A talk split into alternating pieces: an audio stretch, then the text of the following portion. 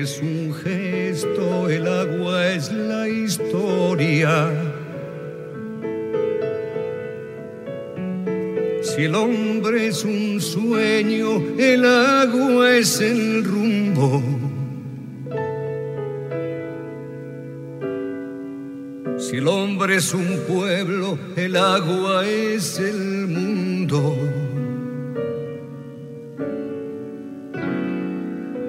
El hombre recuerdo, el agua es memoria. Si el hombre está vivo, el agua es la vida. Si el hombre es un niño, el agua es París. Hombre la pisa, el agua salpica.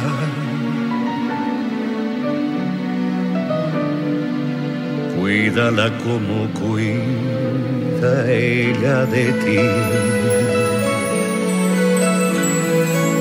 Brinca, moja, vuela, lava, agua que vienes y vas. Río, espuma, lluvia, niebla, nube, fuente, hielo, mar, agua, barro en el camino, agua, que esculpes paisajes, agua, que mueves molinos, hay agua que me das de nombrarte, agua que le puedes al fuego, agua que agujereas la piedra, agua que estás en como en la tierra. Brinca, moja, vuela, lava, agua que vienes y vas. Río, espuma, lluvia, niebla, nube, fuente, hielo, mar.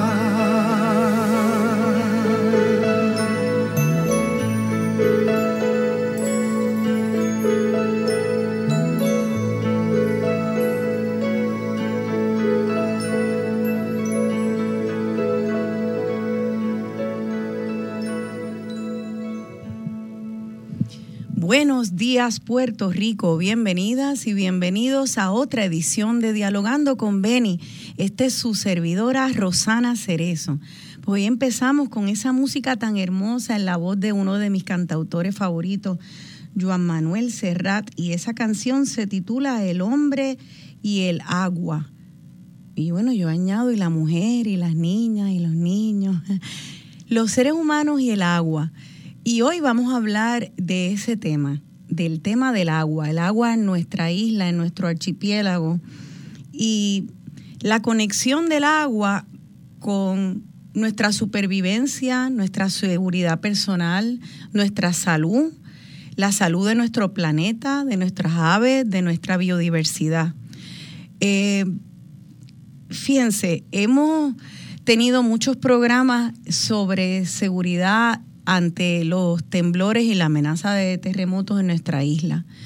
Y lo que tenemos que entender eh, es que igual que nuestro cuerpo, la cabeza está conectada y el cerebro está conectado con el último, la última pulgada de nuestro cuerpo, el dedito meñique del pie, así el planeta. Y hoy vamos a entender la conexión que hay entre unos cuerpos de agua llamados humedales, mangles, que mucha gente considera como unos espacios apestosos, llenos de mimes, que lo mejor es que se puedan rellenar. Bueno, pues hoy vamos a aprender cómo es que esos humedales eh, son una barrera de protección para nosotros como individuos, a nuestras familias, en nuestras comunidades y para nuestra isla en esta posición en el planeta. Son una protección ante los temblores, son una protección para el agua que bebemos, son una protección incluso ante el fenómeno que hay ahora que todos vemos en Ocean Park cuando se pasa de la de la pérdida de, territorio eh, marítimo terrestre. Entonces, sin embargo, esto no debería venir de sorpresa a nadie, pero, pero es que es así. Pues nuestro gobierno está ahora mismo amenazando los humedales que nos protegen, los humedales que nos quedan y que hay que salvar, lo están amenazando con una ley que es el, la PC 0930, es una ley que suena bonito. ¿Se acuerdan como aquel vía verde que decía que ay tan bonito aquel aquella vía verde que mi padre toronaba y decía, "No le vamos a llamar vía verde, le vamos a llamar el tubo de la muerte, porque van a implosionar y a ultrajar la cordillera central de nuestro país para hacer un, un crimen ambiental." Y entonces, pues ahora hay vuelven a tocarnos a la, a la puerta con, un, con una propuesta de ley que ya fue aprobada en la Cámara, que ya esta semana pasada se vieron vistas en el Senado y que está a punto de caramelo de aprobarse a menos que nosotros y nosotras acabemos de alzar la voz y decirle basta ya. Para poder decir basta ya, educados y entendiendo por qué tenemos que activarnos, es que vamos a recibir a nuestros expertos hoy aquí en Dialogando con Beni para aprender de la maravilla de los mangles y de los humedales, por qué hace falta protegerlos y por qué hace falta que firmemos una carta que los compañeros que están aquí hoy eh, redactaron ayer para que todos podamos apoyarlo y parar este proyecto de la Cámara que amenaza nuestros humedales. Así que es un placer para mí darle la bienvenida hoy al panel de expertos de Dialogando con Beni. Eh, voy a empezar por mi derecha con una persona que admiro muchísimo y que hace tiempo quería que llegara al programa, que ha sido colaborador de este programa cuando mi padre lo moderaba. Él es el planificador y profesor de la Universidad de Puerto Rico, don Félix Aponte.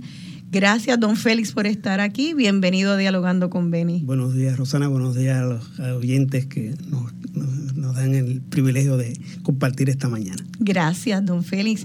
Y eh, don Félix Aponte eh, es un maestro en la planificación de nuestro país, en la historia de las instituciones de nuestro país. Y entonces, para mí es un honor tenerlo aquí porque va a poder eh, darnos en una pincelada, porque a don Félix uno puede sentarse a oírlo hablar por hora, y habla de, de, este Puerto Rico que viene desarrollándose, industrializándose, urbanizándose desde los años 60, 70, y sabe con detalles eh, las cosas que hemos hecho bien y lo que hemos hecho mal. Y hoy nos va a dar un poquito de ese conocimiento vasto que él tiene. Gracias, don Félix. Con mucho gusto, sí. También está con nosotros hoy la profesora Elsie Rivera Ocasio. Ella es profesora en la Facultad de Biología en la Universidad de Puerto Rico, recinto de Bayamón, y ella se especializa en humedales y otros cuerpos de agua, ¿verdad? Gracias, Elsie, por estar aquí. Bienvenida. Gracias, Rosana, por la invitación y eh, buenos días a todos los radioescuchas. Esperemos que salgamos todos hoy hechos unos defensores de los humedales. Que así sea, que así sea, Elsie. gracias. Y también me alegra mucho darle la bienvenida también en un panel de expertos a un joven estudiante. Él es estudiante doctoral y dijo que sí ante el reto de venir aquí a hablar en público que le, le, puso su maestra, la profesora Elvira Cueva, que quería estar aquí pero no pudo estarlo y dijo, bueno, este es un buen momento para pasar la antorcha y se lo pasó a este joven que está hoy en estudio con nosotros. Él se llama Elix Hernández Figueroa y es estudiante doctoral en el Departamento de Ciencias Ambientales, o más bien en la especialidad de Ciencias Ambientales del UPR Río Piedra. Buenos días, Rosana. Buenos días a los, a los radio oyentes. Gracias por la oportunidad y espero que pueda aportar de, alguna manera sobre la importancia de los humedales y cómo este proyecto de ley eh, es, un, es un riesgo, un peligro para su conservación. Yo sé que así va a ser y me alegra mucho tener tenerte a ti aquí cada vez que viene una mujer, un hombre joven aquí, porque es tan importante saber que, hay gente eh, joven que va a defender nuestro, nuestra patria. Y así que lo vemos, lo vemos que se han vaciado en las calles, pero también hay un trabajo consecuente, diario, anónimo, que, que hay que hacer, que no es solo en las calles, y el trabajo en las calles es bien importante, pero después cada cual tiene que irse a lo que sabe hacer y lo que es su potencial y es, su talento que le dio la naturaleza y ponerlo al servicio del país y del planeta. Y ese trabajo a veces es más difícil, es más anónimo y hasta aburrido, retante, frustrante.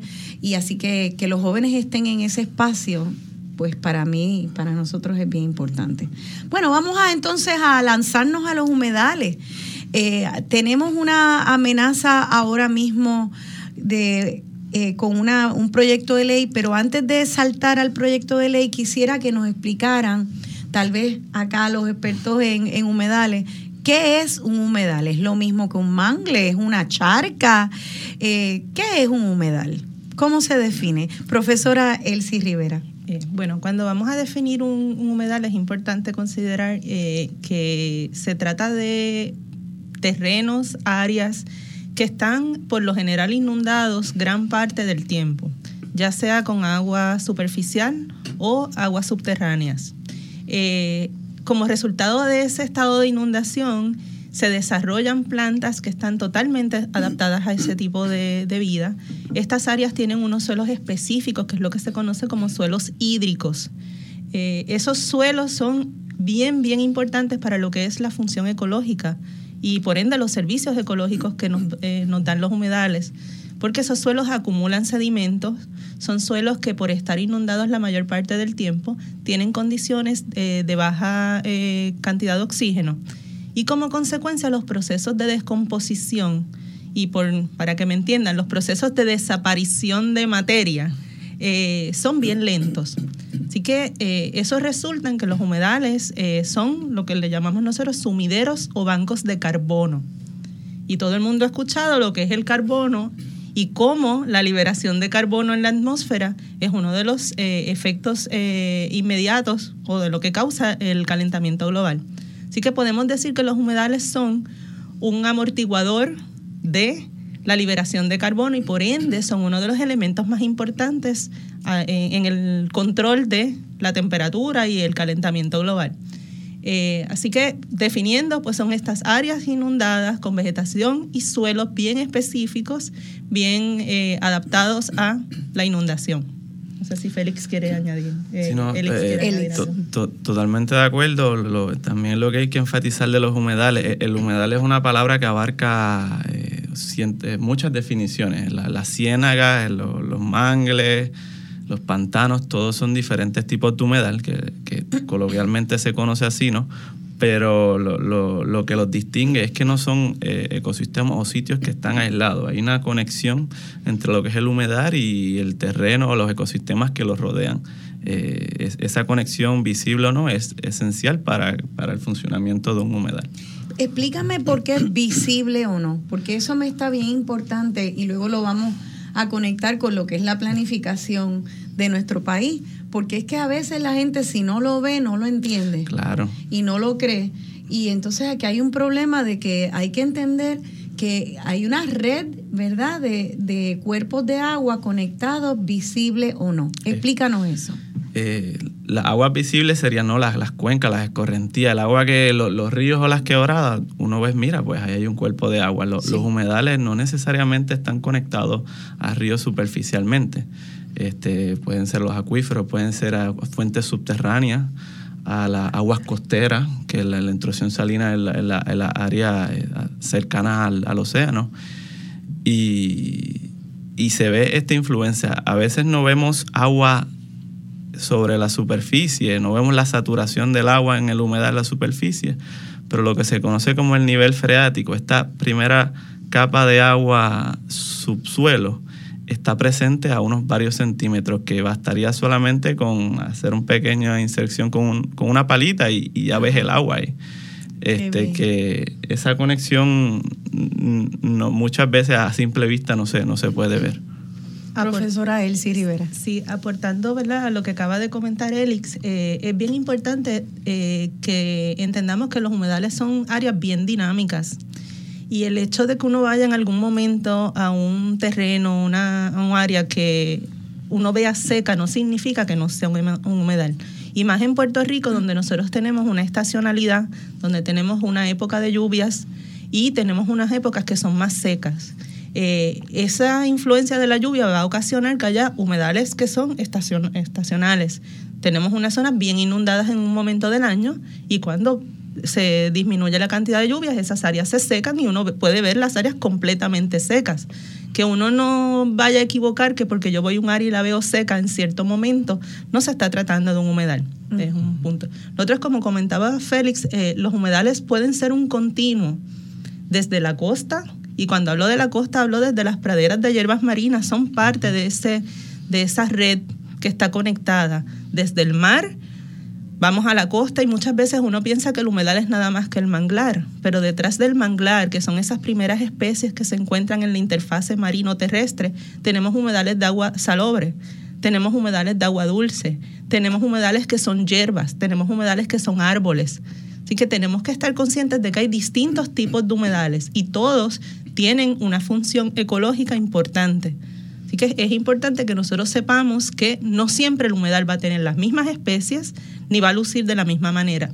El, otro asunto es que cuando hablamos de aguas subterráneas, eh, estamos hablando de que hay muchísimos sitios en Puerto Rico que no necesariamente están en la costa o en esa, en esa interfase marino-terrestre, que tienen ojos de agua, que tienen manantiales, cerca del Carso del Norte hay muchísimos sitios donde fluye el agua dulce y se crea un humedal con las mismas condiciones, suelos anóxicos, suelos hídricos, con unas especies totalmente adaptadas.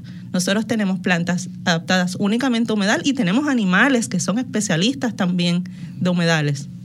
Eh, eso, eso está así. Sí, iba quizá para eh, añadir o tratar de añadir lo que nuestros expertos biólogos nos plantean. Eh, el humedal como sistema tiene estructura que los compañeros han descrito, con su composición física, con su relación de agua y, realmente una, una relación físico-química. Eh, la, calidad o el tipo de agua, si es dulce, salobre o salada, va a, casi a determinar el tipo de vegetación que se va a adaptar a ese suelo saturado, etc. Pero es un sistema ecológico que tiene funciones.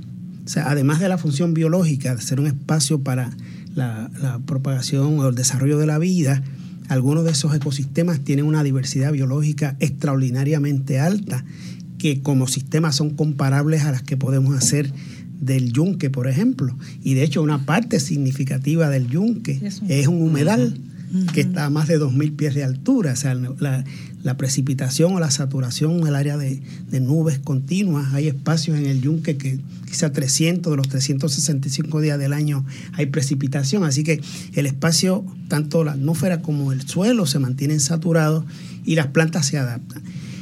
En, el, en los humedales en la costa eh, quizás son los que más eh, están de más conocimiento y, hay una tendencia a relacionar el concepto de humedad con manglar. Mm.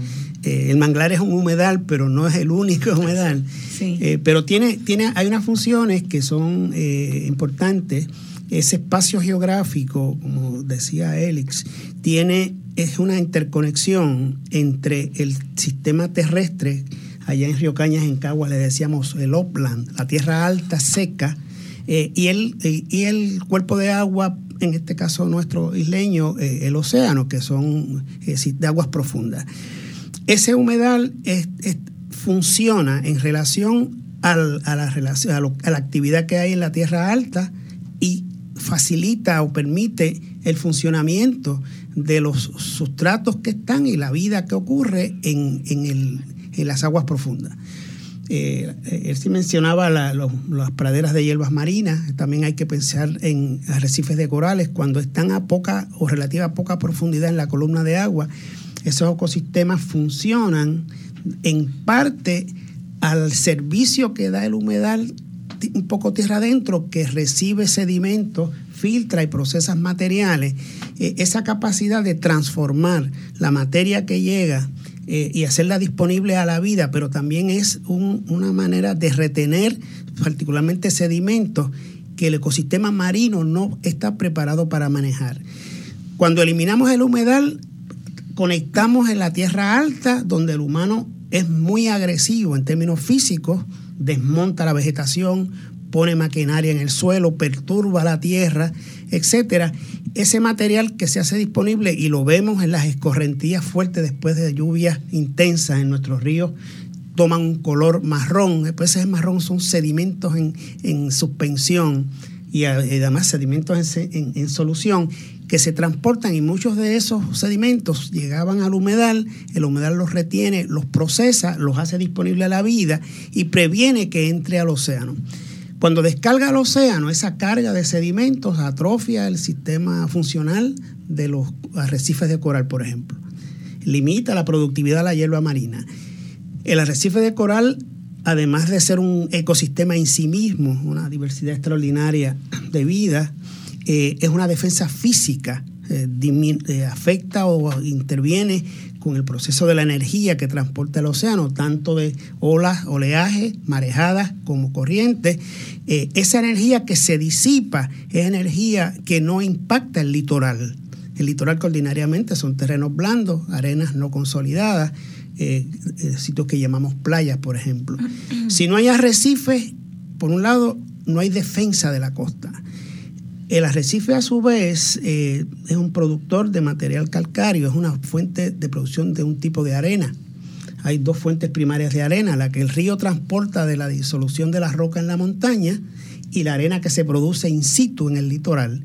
Si se atrofia el, arrecife, no solo perdemos un disipador de energía para huracanes, por ejemplo, también perdemos arena que, que nutre la playa. Así que el proceso erosivo en el litoral se incrementa eh, cuando perdemos los arrecifes. Perdemos los arrecifes cuando comprometemos los humedales. El humedal permite, también es un área donde se almacena aguas de inundaciones. Se inunda, se retienen volúmenes significativos de agua que luego se disipan de forma ya procesada o gradualmente regresa al cuerpo de agua superficial o infiltra ah, al subsuelo y, propicia una reserva de agua subterránea para usos humanos y para usos de la vida. O sea que eh, estoy eh, segura que, podemos seguir, pero vamos a hacer una... Fíjense, esos son todos los servicios que ese sistema da y prescindir de ellos, eh, en el pasado histórico lo hacíamos inconsciente, porque no, no se conocía ese valor y esa funcionalidad. Eh, y entonces asociábamos, como mencionabas al principio del programa, área de pestilencia, etcétera. Al principio del siglo XX, equivocadamente pensábamos que era el reservorio donde se desarrollaba el mosquito anófeles, que era el vector de la malaria. Así que la, la política pública era eliminemos los humedales porque eran eh, inútiles, eh, interrumpían los servicios y entonces eh, con el conocimiento que la ciencia ha dado, la política pública se, se revirtió 180 grados. No queremos perder los humedales. Esa es la política pública, de hecho en los Estados Unidos es la política pública internacional, es la política pública que Puerto Rico debe seguir y no es la política pública que parece sugerir el proyecto de ley que estamos en conversación esta mañana. Eh, sí, eh, eh, y vamos a hacer esa, esa historia porque es que creo que, que el profesor Félix Aponte acaba de explicarnos esa conexión que hablamos al principio, de, de, la cabeza hasta la puntita del pie. Es que hay humedales en forma de mangles y de otros tipos de cuerpos de agua, desde el pico de las montañas arriba hasta hasta las áreas costeras y cada uno de ellos entonces tiene sus propias funciones, sus propias eh, biodiversidad, aves, criaturas eh, que viven en el agua, plantas, pero estoy viendo que son es como un, sistema de filtración desde arriba hasta abajo. Imagínense esos filtros que compramos todos con muchas piedras, ¿verdad? Eso le quería preguntar, porque veo que, según explicaba don Félix, yo lo que pensaba es la explicación que me dio el plomero cuando me puso el, filtro. Después de María, me dijo, esto va a pasar por una piedra y después va a pasar por otra y otra y te va a llegar el agua limpia porque va a salir esto, lo otro, lo otro. O sea que hacen falta todos los humedales desde arriba hasta el medio, hasta abajo, antes de llegar al mar, que luego viene y nos toca las puertas cuando estamos en la playa. Explíquenos, profesora, que la veo diciendo sí, sí. Es que me da tanta alegría escuchar ¿verdad? que alguien entiende eh, el concepto de la función de filtro que tienen los humedales esto es como, como el filtro natural del que acabas y del filtro que el plomero te dijo. No solamente que retiene los sedimentos que vienen de la montaña hacia el mar o la erosión que viene del mar hacia, hacia tierra firme, es que esa zona es la que controla la cantidad de metales pesados que se van descargando de, de terreno firme hacia el mar. Controla las bacterias, controla hongos, controla eh, sedimentos de plástico. Ahora que estamos ¿verdad? escuchando mucho de los talatos, que es otro tipo de contaminante que se está liberando y que pudiera inclusive tener efectos eh, sobre el eh, desarrollo de organismos. Todas esas funciones de filtro están dadas por un humedal de manera natural.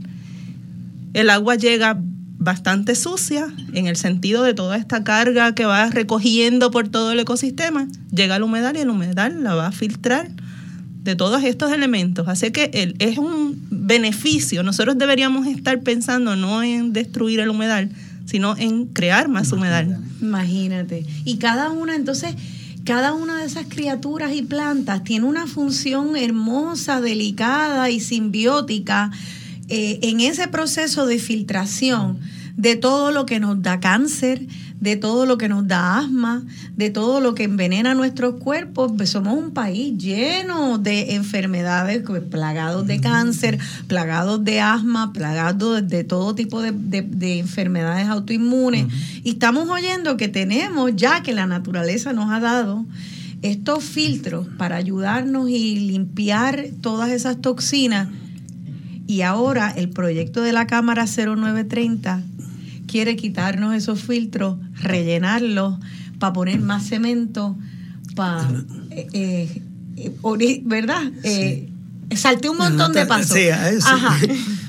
hay uno, hay un riesgo potencial. déjeme un poco yo pues, y, ser cuidadoso porque no conozco el que hay en la cabeza del legislador y sus intenciones pero las canas y la carencia de cabello que la vida me ha traído me ha enseñado que no todo está pavimentado de buenas intenciones. Detrás de algunas de estas iniciativas que parecen ser iniciativas que le dan eh, estructura o agilidad institucional, en este caso de este proyecto de ley al Departamento de Recursos Naturales y Ambientales, para trabajar de forma eh, eh, coherente para protección de los humedales, hay unos elementos que están aquí incluidos que sugieren el potencial de que lo que se está buscando es desagregar de la responsabilidad de protección ciertos terrenos que entonces habilitarlos para la construcción u otros usos incompatibles con la naturaleza. Muy bien, pues vamos a, a tratar de entender cómo es que esta propuesta ley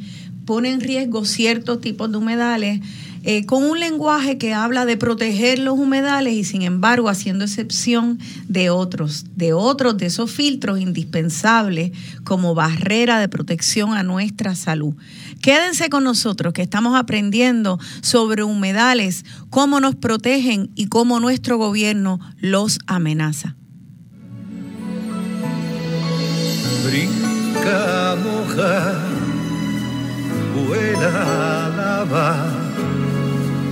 agua que viene y va. Río espuma, lluvia niebla, nube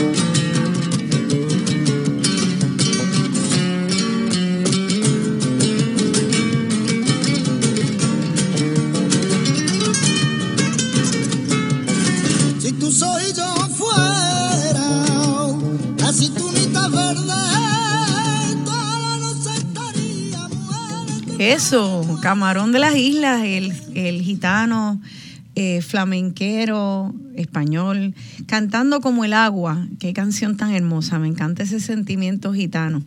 Y todas las canciones en el programa hoy son sobre el agua, porque del agua es que estamos hablando y en específico de los humedales. Y estamos hablando sobre la importancia de los humedales como una barrera de protección a nuestra salud, pero también ante eh, eventos climatológicos como los tsunamis y los huracanes. Yo creo que hablamos tal vez de manera somera de, los, de los beneficios a nuestra salud y a limpiar eh, desechos y sedimentos y el, cómo, cómo nos ayuda como el filtro y tienen que estar desde las zonas altas, medianas hasta, hasta las más bajas para que cumpla esa función bien de protección de nuestro mar y de filtro. Pero también tiene otras dos funciones.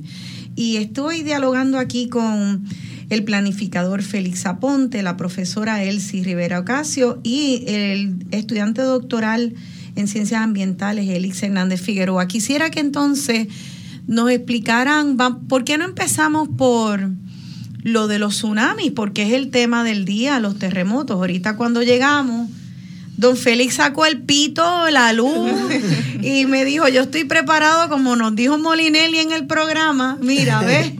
Eh, con su conciencia, eso, él lo trajo todo. Entonces yo me fui al, a yo me fui a ver a Adriana Díaz los otros días jugando en, la serie de eliminación para las Olimpiadas y quería apoyar a nuestra campeona que ganó.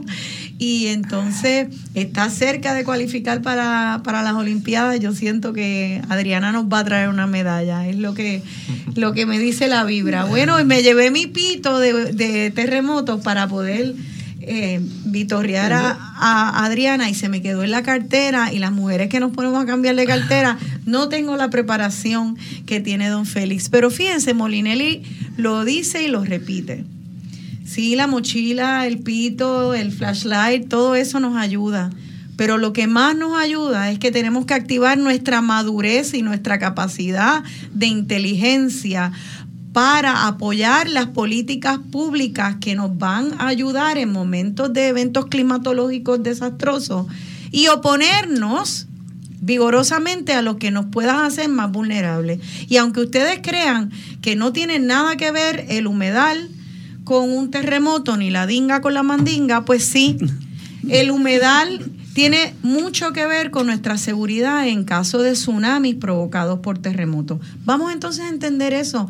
Eh, ¿quién, ¿quién, quiere arrancar con, el tema de los terremotos eh, primero? El, maremoto o el tsunami, como los expertos han explicado, nos han explicado, eh, ese movimiento de masa del agua del océano, producto de un desplazamiento vertical del lecho marino, cuando hay un terremoto fuerte y el desplazamiento de las placas en el fondo del mar eh, es vertical, hay un, proceso de eh, empujar una columna de agua que se desplaza al litoral en una ola o en un tren de olas. La energía que la Tierra transmite a la columna de agua, esa energía se transmite en el desplazamiento de esa columna de agua y esa energía eventualmente es la que se va a disipar en el litoral costero eh, con, la, estructura natural, la arena, la playa, etcétera, pero también las estructuras que el humano ha construido, los edificios, etcétera. Eh, la presencia de vegetación, eh, en este caso de humedal y particularmente el manglar, por ejemplo, la manera que es un, el manglar cuando se desarrolla plenamente constituye un bosque, es un, es un área forestada en la costa que eh, por la estructura de la presencia de árboles, la estructura de las raíces, el sistema radical, eh, la manera que se organiza ese bosque, esos individuos en ese bosque, permite disipar, contener el, avance del agua, restando la energía de desplazamiento. El, el, manglar absorbe la energía, el agua pierde esa energía de su capacidad de penetrar, de transportar y de destruir estructuras que el humano construye. Así que eh, la experiencia, por ejemplo, en Indonesia, de gran eh, terremoto del 2004, si la memoria no me falla, ese gran tsunami que, ah, pues, produjo muertes por cientos de miles, una de las medidas que están tomando algunos de estos países es eh, volviendo a sembrar mangles en el litoral. Es decir, mitigando o preparándose para un próximo tsunami con, con esta estructura natural. Eh, así que eh, lo mismo en parte ocurre con la marea ciclónica que levanta un huracán, por ejemplo, y el viento huracanado, que, que ciertamente cuando va acercándose al litoral, es un bosque, es una defensa, es una especie de barrera natural que disipa en el caso del tsunami la energía que el agua transporta y también en el caso del viento la energía que viene. Interesante. Y entonces, eh, es gratuito. Es decir, una vez que está ahí, además de todos los servicios ecológicos que nos da, no nos cuesta, el mantenimiento es casi ninguno porque la naturaleza se encarga por sí mismo. Y entonces, en términos sociales, no hay que dedicar fondos, eh, financiamiento, ni procesos, ni instituciones, ni responsabilidades compartidas entre seres humanos que pueden ser o no responsables consigo o con la naturaleza. Se encarga la naturaleza de hacer el trabajo. Sí, no es como una planta de aguas negras que requiere empleados, millones de dólares. Energía, externa. No, eso, eso la naturaleza no los da de gratis, está ahí y se pueden incluso fomentar y como qué lindo esa palabra, sembrar humedales. Profesora Elsie Rivera. Sí, eh, como acaba de eh, explicar eh, el doctor Aponte, tenemos un rompeolas natural. Y ese rompeolas natural sirvió en el caso de los, los tsunamis en el, el, Pacífico y en Indonesia para no solamente evitar o disipar la energía, sino para salvar vidas. Estas medidas que él acaba de comentar que están tomando los gobiernos de esta región en, plantar y en aumentar la cobertura de mangles se debe a las observaciones eh, científicas que se hicieron luego de estos tsunamis. Se evaluó la cantidad de, destrucción de viviendas, de pueblos, la, pérdida de vidas en áreas que tenían esas franjas de manglares y de humedales frente a las comunidades versus áreas que estaban totalmente expuestas. Y el daño fue mucho menor en estas áreas que tenían el ecosistema más saludable que las áreas que estaban expuestas. Basada en esas observaciones y en esos datos científicos, es que los gobiernos se movieron para eh, prevenir, ¿verdad? En el caso de que ocurra un tsunami nuevamente, están mejor protegidos. Sí. Eh, eso es bien importante porque en Puerto Rico no, hemos pasado, ¿verdad? Desde el 1918 eh, por un, tsunami, pero hemos tenido múltiples huracanes que han traído esa marejada ciclónica y tenemos datos científicos de distintos sitios en Puerto Rico donde pudimos medir en el caso eh, mío en particular, yo, eh, mi sitio de estudio es en el humedal Punta Tuna, en Maunabo, Puerto Rico, que fue uno de los eh, ecosistemas de manglares que primero recibió el embate del huracán María en, en, el, en el 2017. Nosotros pudimos medir, poniendo unos equipos desde la playa hasta las áreas de humedales, cómo iba variando la, la intensidad y la elevación de la marejada ciclónica y empezamos a medir sobre dos metros en la entrada en la playa y cuando llegamos al área de humedal, la magnitud de la ola había bajado por debajo de un metro. Estaba, no, llegaba al metro. Y estamos hablando de un espacio relativamente pequeño. Así que ese humedal de Punta Tuna fue la primera defensa que tuvo Puerto Rico y esa costa este de Puerto Rico sur, sureste en la entrada de María. Y batalló como un guerrero Muchos murieron, quedaron tres árboles vivos, pero la defensa la tuvo. Si nosotros hubiésemos tenido humedales más extensos, siempre van a morir algunos manglares en esa lucha con el mar que está entrando y con el viento. Pero si el, humedal es más extenso, las partes internas se salvan y luego sustituyen a los que se perdieron. Cuando dejamos una franja muy pequeña en el área de la costa y viene una tormenta o viene un huracán o vienen estos fenómenos, muchas veces ellos sí van a, hacer su función, pero muchos de ellos van a morir en ese proceso. Por eso es que tenemos no solamente que preservar lo que tenemos, sino en la medida posible aumentar y expandir alguna de estas áreas para que sirvan realmente de, defensa en estos casos. Y en, y en ese mismo contexto ¿no? de, de, las marejadas con los huracanes, las inundaciones, no las regulares que tenemos todo el día a base de una infraestructura pobre, sino estas inundaciones que vienen, los humedales, pues eh, absorben, absorben toda esta agua que, traen, por ejemplo, el, huracán María en la Ciénaga las Cucharillas, donde históricamente se inunda porque se encuentra bajo el nivel del mar y es, era un humedal donde se, el municipio de Cataña se estableció. El, humedal ha funcionado para mitigar las inundaciones en reducción de semanas. Ahora las inundaciones que no son tan frecuentes, con el huracán tuvieron una semana, semana y media de inundaciones comparado a, tiempos anteriores.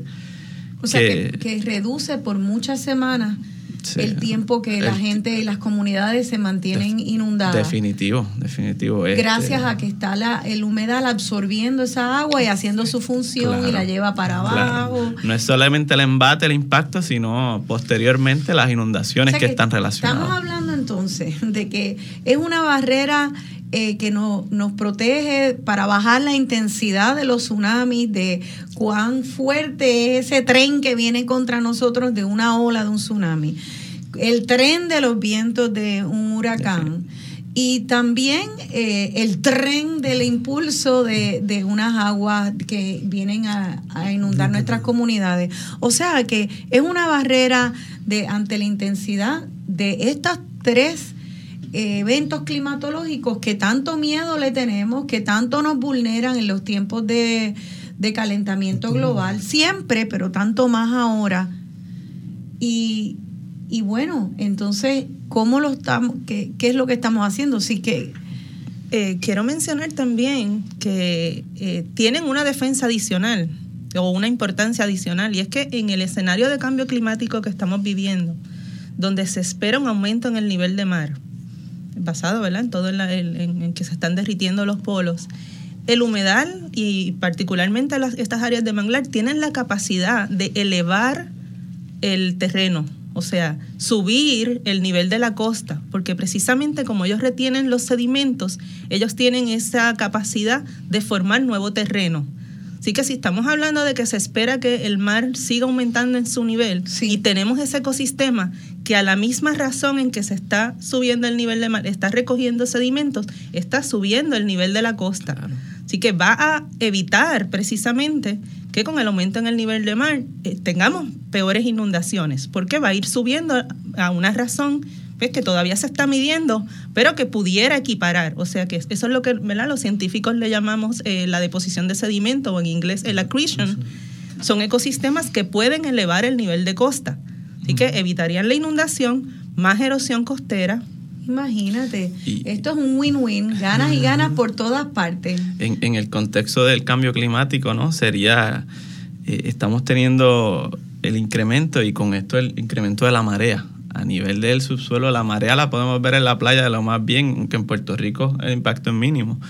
Pero en, en el contexto de, perdón, repitiendo que Puerto Rico, la mayoría de la infraestructura, la población se encuentra en áreas costeras, tenemos un problema de salinización de, de, la infraestructura, de los sistemas pluviales, de, del mismo pozos sépticos este, a la medida que la marea va entrando, el, el, agua salada está entrando también a las ciudades y el humedal sirve como un amortiguamiento para eso también, sirve como, como una barrera. ni hablar de la evapotranspiración. Claro. Tienes el nivel de suelo saturado. Eh, los árboles están tomando esa agua para sus procesos y transfieren parte de esa agua a la atmósfera. Cada arbolito, cada día silenciosa y gratuitamente están moviendo agua del subsuelo a la atmósfera. De hecho, agua que purifica, agua que tiene materiales en solución, incluyendo grandes cantidades de sales, la convierte en agua fresca, que eventualmente es humedad que va a estar disponible para todas las otras especies. O sea que eh, eh, esto... Es, casi un poema. Exacto, de, veras que, de veras que sí. Y ni hablar porque no, no, no hemos hablado de la cantidad de vida que hay, aparte de la función para proteger nuestra propia vida, seguridad y salud eh, la cantidad de, pues yo he visto, he ido a distintos eh, humedales y veo unos camaroncitos y veo gaviotas y veo peces y veo unos insectos maravillosos, tornasolados. Si nos pueden hablar brevemente de que, la vida, yo sé que es distinta de acuerdo al humedal y su ubicación, pero qué, qué maravillas se encuentran en un humedal. Bueno, eh, hay muchas maravillas y ¿verdad? aquí todos estamos fascinados con el ecosistema, pero Comenzando con las aves. Tenemos que muchísimas aves utilizan los humedales como sitio de resguardo, como sitios de reproducción. Hay aves que vienen migratorias, que vienen precisamente para visitar eh, estas áreas de humedal en algún momento del año. Tenemos aves residentes, especialistas de humedal. Aquí en Puerto Rico contamos con una especie de coquí. El último coquí que se descubrió es un especialista de humedales. El coquí llanero en Tobaja solamente se encuentra en áreas de humedal humedales, que bajo la definición normal de humedales no siempre eh, es obvio verle la conectividad. Así que ahí es donde tenemos que tener cuidado de cuando queremos hacer la definición, tenemos que estar conscientes de que hay una, una biodiversidad bien, bien, bien crítica que nosotros tenemos que también proteger. Aparte de las aves y los anfibios, ¿verdad? Que viven en estos sitios, tenemos eh, eh, plantas que son endémicas a áreas de humedal aparte ¿verdad? de estas que hemos mencionado, los manglares, tenemos en Puerto Rico ciénagas del árbol Pterocarpus officinalis, que hemos reducido grandemente por el uso histórico que hemos dado a la costa. En un momento estas áreas cubrían amplias extensiones, ahora tenemos remanentes y parchos aquí y allá eh, que hemos ido perdiendo. Eh, no sé si ustedes quieren aportar algo más. No, no, definitivo en cuanto a la biodiversidad cientos de ecosistemas diferentes este, y, en mi caso las plantas muchas plantas endémicas se encuentran solamente en los humedales acá en Puerto Rico. Iba a decir que pero mi, mi área de, de, estudio no ha sido necesariamente lo que yo llamo las ciencias de la vida, la biología. el otro día estaba fascinado viendo un programa especializado sobre el ciclo de vida de los salmones en, la, región noroeste de los Estados Unidos y la importancia del salmón de, de, ser un ente que transporta nutrientes desde el océano hasta la parte alta de la cuenca y su importancia para sostener, perdón, no solo la vida de mamíferos grandes, incluyendo el oso, pero toda la diversidad biológica vegetativa. Así que el, movimiento del pez, en este caso del salmón, es una especie de teleconexión de ecosistemas marinos distantes con nutrientes y minerales que se transportan en el organismo y van a suplir la vida de otros de otros organismos. Aquí en Puerto Rico tenemos un, caso muy parecido que son los cangrejos. Exacto. nosotros tenemos una economía en Puerto Rico alrededor de los cangrejos porque se consume muchísimo. Los cangrejos que se consumen en Puerto Rico dependen 100% de, que de tener áreas de humedales saludables para que esos cangrejos puedan llevar a cabo su ciclo de vida. Así que estamos hablando de bioingenieros del ecosistema que mueven nutrientes, que van al mar, que regresan a, la tierra, que son importantes económicamente, culturalmente.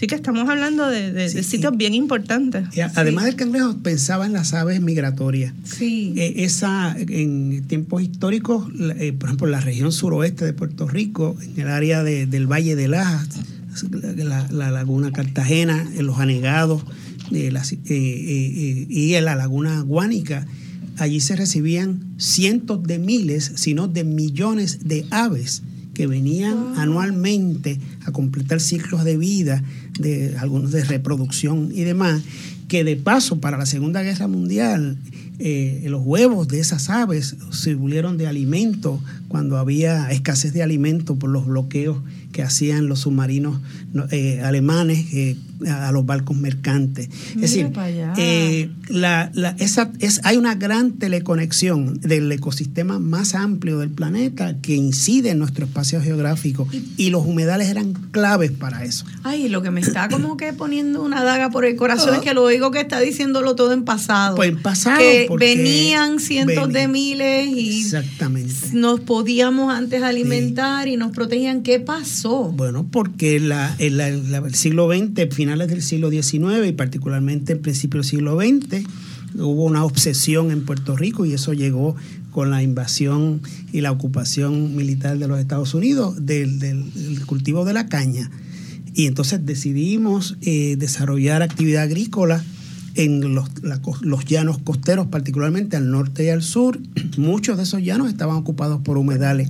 Si uno lo mira geográficamente, por ejemplo, desde el norte, desde el sistema de humedal de Cañotiburones, todo el sistema hasta Río Grande era un gran ecosistema de humedal con elementos intermedios de afloramiento rocoso, calizo, etcétera, pero era un gran sistema de humedal de lagunas, pantanos extraordinarios y buena parte de, esas, de esos ecosistemas se decidieron drenar para utilizar el sustrato para el cultivo de la caña.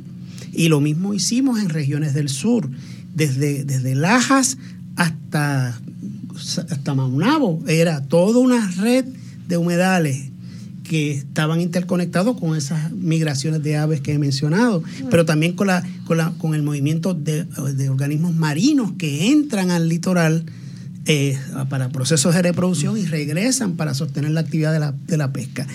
Desmontamos todo eso para, para sembrar caña. En esa misma dirección, la mayor parte de los peces que comemos, peces que se pescan en alta mar, el nursery o el, criadero de, la, de esas especies está en las áreas costeras, en los humedales. Ahí es que van a Ahí es que se desoban y ahí es que tenemos esos infantes, esos peces pequeñitos que eventualmente regresan a, profundidad. Pero es en estas áreas protegidas entre las raíces de esos manglares que se dan estas especies. Entonces, y, no quiero deprimirla, Rosana. No se hicieron, no, había la intención, decir, pero a veces las decisiones económicas, las decisiones políticas y económicas que se toman sobre los recursos y con, el, con la intención de favorecer una actividad en el, en el, siglo, bueno, históricamente lo hacíamos con el desconocimiento o sin el beneficio del conocimiento científico. eh, no excusa, pero explica lo que sería inexcusable en este momento, con el conocimiento que ahora se tiene y las circunstancias apremiantes que, que, amenazan la civilización en el mundo y en Puerto Rico, que sigamos una práctica o reanudemos una práctica de destrucción de humedales. Eh, eso no tendría este, perdón como de, ninguna, de Dios ni de nadie. Y para destruir un humedal, lo único que hace falta es destruir, eh, modificar la hidrología. Exactamente. Y uno podría vestirlo de buenas intenciones, vamos a crear un canal para mitigar inundaciones en una comunidad y se estaría cortando esa conectividad del humedal con lo terrestre o con lo marino. Y, ahí tienes ese terreno ya seco. Eh, y, así fue como la, caña no se llevó a cabo, modificando la hidrología, afectando permanentemente por ese tiempo la... Y imagínate, ya, ya en este segmento nos tenemos casi que ir, pero quisiera proponer el camino para la discusión del próximo segmento. Y es que ustedes hablan de la caña pero también eh, vinieron todas nuestras urbanizaciones, todas nuestras carreteras y ese boom de industrialización eh, de los años 60 y 70, entiendo que también fue otro gran elemento en la destrucción de nuestros humedales, tanto los montunos como los, los, costeros. Eh, quisiera que habláramos de cómo se siguió destruyendo y cómo se cobró conciencia en el mismo siglo XX se hizo legislación para protegerlo y luego llegamos a la era de Trump. Entonces, y en la era de Trump, sus sicarios isleños aquí. Así que quédense con nosotros, que vamos a hacer una vista panorámica de, de, esta idea de que podemos dominar, someter a la naturaleza y cómo ese, ese paradigma hoy amenaza nuestra seguridad, nuestra salud, la de nuestras familias y comunidades. Estamos hablando sobre los humedales que son nuestra protección y que hoy nuestro, nuestro gobierno amenaza. Quédese con nosotros, estamos en Dialogando con Beni.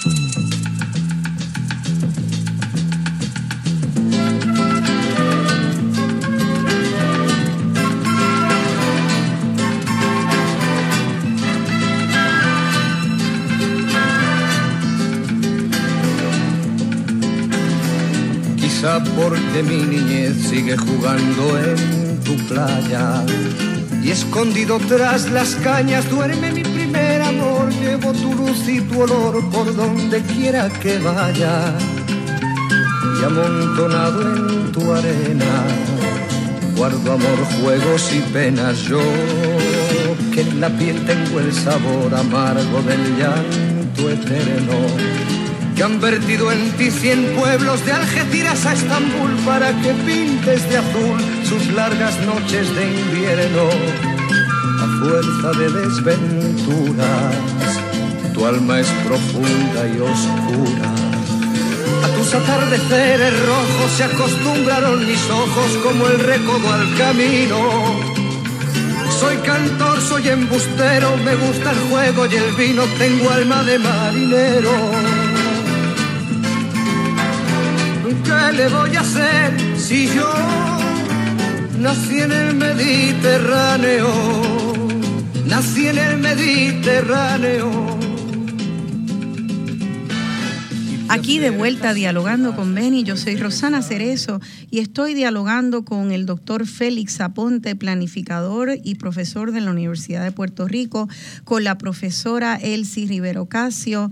Eh, también especialista en humedales y también profesora de la Universidad de Puerto Rico en Bayamón y con el estudiante doctoral de Ciencias Ambientales, Elix Hernández Figueroa. Esa canción es Mediterráneo de Serrat y él dice, ¿qué le voy a hacer si, nació en el, si nací en el Mediterráneo? Pues, ¿qué le voy a hacer yo si nací en el Caribe y en el Atlántico? Eh, y, y porque me llena de alegría haber nacido en el Caribe y el Atlántico y de haber nacido en esta tierra bendita, porque estamos escuchando cuán bendecida es este pequeño terruño y cómo ha servido de eje en el planeta para ese movimiento maravilloso y poético de nuestras aves, de nuestras aguas. Y entonces en el siglo XX, eh, a principios tal vez con ignorancia y luego con conocimiento de causa, pero con soberbia, se decidió empezar a destruir toda la maravilla de la isla natural que nos protege y que resulta que es uno de los grandes tesoros que protege nuestra salud y nuestra seguridad física. Y de manera breve, quisiera que el planificador, el profesor Félix Aponte, nos diga, aparte de los cañaverales que empezaron a entonces a rellenar terrenos y a cosechar caña sobre terrenos eh, de humedales, ¿Qué otras cosas hicimos y cómo fue que empezamos con esto de que la ingeniería puede más que la naturaleza y eso es mejor? Sí, bueno, el colapso de la actividad económica de la caña, que se empieza a sentir fuerte en la década de 1930, no independientemente de la gran depresión económica que, la humanidad, Estados Unidos y la humanidad eh, manejó ese tiempo, el, espacio geográfico que ocupaba la actividad agrícola en la caña, que era la actividad mm, prevalente entonces, cientos de miles de cuerdas de terreno en Puerto Rico estaban dedicadas al monocultivo de la caña, mucho de la cual era viable mediante hidromodificaciones, modificaciones del sistema de, la relación del agua con la tierra para propiciar la caña. Luego colapsa o se descarta la actividad cañera y entonces comienza un proceso de urbanización en esos espacios que donde previamente había caña.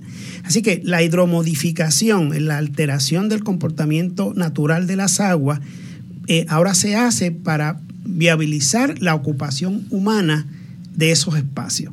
En el depósito de relleno, y con el drenaje eh, activo tanto del agua de lluvia como del agua que aflora del subsuelo, del agua subterránea. Ese acercamiento eh, físico de manipular la naturaleza utilizando obras de ingeniería, eh, en términos de planificación, nosotros lo, definimos como enfoques estructurales. Usamos el, conocimiento de la ciencia dura, de la ingeniería, de la geología, etcétera, para eh, dirigir o pretender dirigir y controlar eh, el comportamiento ordinario de la naturaleza. Ese acercamiento filosófico tiene, además del problema ambiental, de que altera o desequilibra el funcionamiento ecológico y las interrelaciones de los sistemas en, la ecología, en la vida, eh, tiene también un elemento de costo en términos monetarios. Cuesta operar y mantener una infraestructura que su función es alterar o pretender alterar el funcionamiento de la naturaleza. En la medida en que el calentamiento del planeta, por un lado, y la sismicidad que ahora tiene Puerto Rico tierra adentro, es decir, siempre pensábamos que la sismicidad activa estaba en las fallas geológicas, en las aguas en, el, fondo del mar, del mar circundante. Bueno, pues ahora estamos todavía bajo una emergencia de expresión sísmica en tierra con suficiente energía para alterar eh, los espacios que ahora los humanos ocupamos. Y, relaciono el, sismo con la parte hidrológica, porque los espacios que rellenamos de humedal para ocupar eh, con viviendas y urbanizaciones son terrenos no consolidados, terrenos blandos, donde las ondas sísmicas se amplifican he escuchado al doctor Molini decir hasta 10 veces. Imagínate. Es decir, que ese sustrato donde hemos, sobre el cual hemos colocado nuestras urbanizaciones, nuestros edificios, la infraestructura vial, la de agua, la de agua sanitaria, la de carreteras, de tuberías de gas natural, etcétera. Todo está, o mucho de ello está montado sobre un terreno que es como si fuera una especie de gelatina, que es cuando tiembla fuerte, eh, se descompone. Mantener de forma integral y funcional esa infraestructura tiene un costo extraordinario en términos monetarios. Nosotros estamos en una recesión económica sostenida ya casi por 16 años, quizás 15 años. En la práctica es una depresión económica, hay una crisis fiscal del gobierno, hay una amenaza de un compromiso de, deuda eh, que va a asumir por lo menos dos generaciones que incluye a mis nietos y posiblemente a mis bisnietos. Eh, ese costo de operar en el enfoque estructural no es el curso de acción.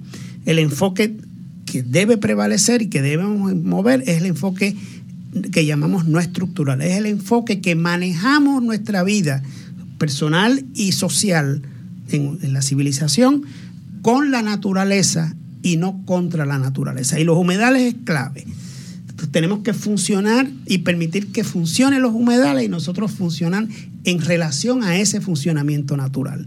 Eso implica un cambio filosófico profundo, un cambio cultural. No hacer eso es comprometer a las próximas generaciones a riesgo de vida, a problemas de seguridad, a ineficiencia y a pobreza.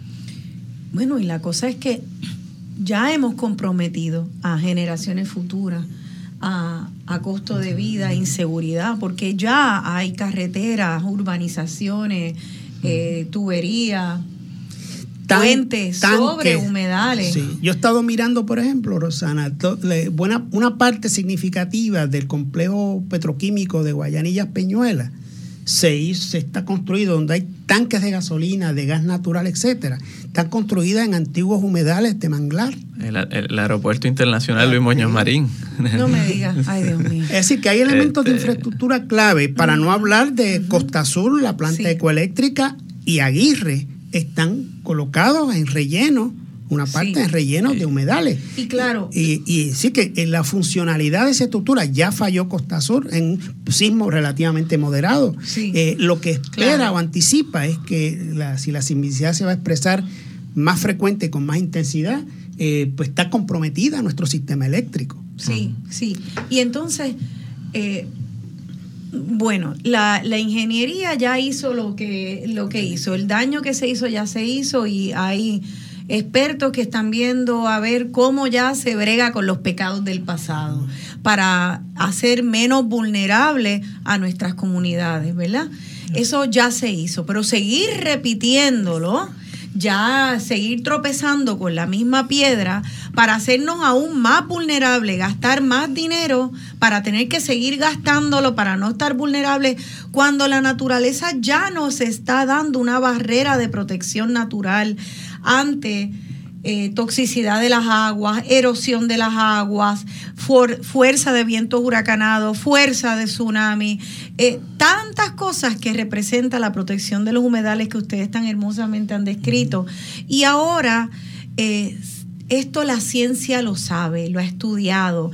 Ya este siglo XX metimos la pata, entendimos se pasó el Clearwater Act eh, de, la, de la EPA, ¿verdad? De la, de, la Agencia Federal que de Protección Ambiental.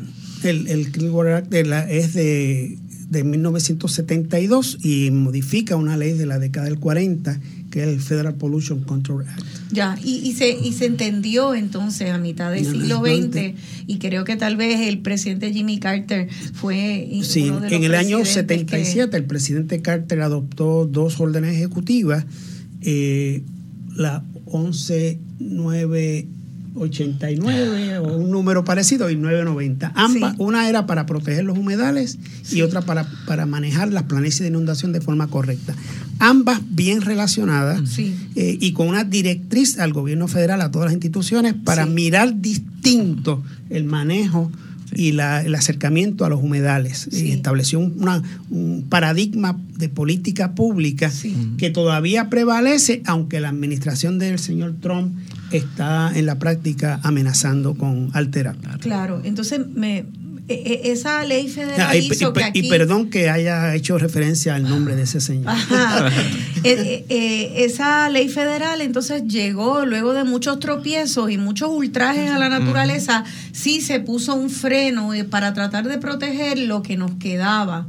Y me da mucho orgullo decir que mi madre, como juez federal, tuvo que visitar mangles y humedales para implementar eh, esa, esa ley federal en protección de los mangles que nuestras prácticas de planificación eh, tan agresivas a la naturaleza amenazaban y se fue implementando el Clearwater Act. Entonces ahora llega Trump y otra vez vuelve este paradigma de hombre versus naturaleza, de billetes versus naturaleza, de propiedad privada versus propiedad pública y santuarios y naturaleza y se empieza a se empieza a debilitar entonces los reglamentos a muchos niveles de la EPA, de la Agencia de Protección. Ambiental Federal, y entonces quedan los estados libres para empezar a quitar protecciones. Hay unos estados como California y otros que dijeron, no, a mí no me importa lo que Trump pretenda hacer a nivel federal, ya yo conozco la ciencia y yo voy a proteger el espacio que me toca proteger. ¿Tú pensarías que aquí en Puerto Rico, luego de destruir tanto humedal, luego de entender la importancia tan grande para los eventos climatológicos que más nos azotan, huracanes y terremotos, diríamos, vamos a sembrar humedales, vamos a poner más, más este, diques o, paredes donde, donde viene ese tren de viento de agua azotarnos, una, una barrera de protección. Pero, sin embargo, ahora es y ahora es que venimos a, a lo que estaba pasando en nuestra legislatura eh, esos grandes iluminados que siguen al servicio de las corporaciones y de la propiedad privada del esquema neoliberal. ¿Verdad? Entonces ahora tenemos el PC 0930, que eh, es una ley eh, que es un lobo vestido de oveja, donde dice que vienen a proteger humedales. Explíquenos cómo, a pesar de un lenguaje que parece que es de protección a nuestra naturaleza, de hecho representa una amenaza. Elix Hernández. Sí, eh, como lo que estabas diciendo, que los huracanes no nos sirvieron de experiencia, al contrario, han aprovechado la emergencia este, social que hay para el fast track de permisos sin el aval de recursos naturales, para creación de canales, relleno de humedales. Y esta ley que, esta, que se propone, que comenzó en el 2017, este, irónicamente, lenguaje que propone el, es flexibilizar la definición de un humedal, pero para descartarlo. Eh, la, definición que definir un humedal no, es tarea sencilla por como vemos la, cantidad de humedales diferentes que hay. Que ponerle puntito a la y es aquí con los humedales eh, es difícil. Y lo que pretende la ley es restringir la definición de lo que es un humedal para satisfacer eh, intereses que desconocemos. Claro, o sea que, que en la medida que tú haces una definición más limitada de lo que es un humedal, pues entonces puedes eh, a muchos humedales que no caen bajo esa definición estrecha, miópica y después eh, hecha la medida en los intereses eh, privados, pues decir, ah, pues estos otros terrenos que ahora mismo están protegidos salen de la definición de humedal y qué. Entonces va, seguimos rellenando y seguimos construyendo. Yo creo que por esa, por esa vía, parte de lo que se plasma en este proyecto de ley es eh, que humedales que no tienen una conexión directa y obvia con un cuerpo de agua, pues eh, no estarían eh, protegidos como lo están en este momento. Pero como dijimos hace un rato, tenemos conexión de agua muchas veces por medios subterráneos donde no va a ser muy fácil hacer esa conexión directa con el cuerpo de agua. ¿Qué significa esto? Que estos humedales no van a ser protegidos, a pesar de que tienen todas las características que cualquier otro humedal, su suelo, su vegetación, inclusive organismos que son exclusivos de esas áreas. Eso por un lado. Por otro lado, como acaba de decir el doctor Aponte, tenemos una historia de uso de terrenos intensa en lo que fue históricamente un humedal, que eventualmente se convirtió en un área agrícola. Sin embargo, hay muchas de esas áreas que se abandonaron cuando hubo el cambio en la economía de Puerto Rico y que son áreas que se han ido recuperando a lo que era su eh, condición natural. Ah, sí pasaron de humedal a terreno agrícola, pero el ambiente vuelve y, reclama su espacio y va en el proceso de convertirse nuevamente en ese humedal que había. Pero bajo esta definición, donde se comenta que el área agrícola puede, eh, humedales que estén en áreas agrícolas no estarían cobijados por esta definición, vamos a perder lo que ya hemos recuperado. Y por dar un ejemplo, algunas de estas áreas eh, eh, ocurren en Caño Tiburones en Arecibo, tenemos áreas en Toabaja que er, fueron área agrícola, pero ahora son humedales, tenemos en Loíza, tenemos en distintos sitios de Puerto Rico. Urbanos. Los humedales urbanos, exactamente. no aprendimos nada, si ellos fueron humedales, los convertimos, están regresando, dejémoslos como humedales, porque si ponemos infraestructura ahí, hacemos otros proyectos de desarrollo, la posibilidad de que fracasen esos proyectos es altísima, y más ahora en este momento de sismicidad que tenemos. Claro. Así que, Entonces quiero hacer una pregunta como abogada del diablo. O sea, eh, queremos desarrollo económico, queremos eh, desarrollo agrícola autóctono, para tener una, una, una seguridad alimentaria. Es posible, y te haré esta pregunta mm. primero aquí al planificador, es posible eh, seguir eh, eh, rescatando terrenos agrícolas sin que se haga sobre terrenos de humedales. Es posible tener un desarrollo que sea en respeto a esta naturaleza o es que nosotros vivimos en una isla con tanto humedal que nos puedan decir, no, pues mira, eh, eh, no es realista tampoco, porque si no sería todo un humedal y nos tendríamos que mudar todos para, para Nevada. No, no. ¿Ah? es, interesante. ¿Cómo se hace?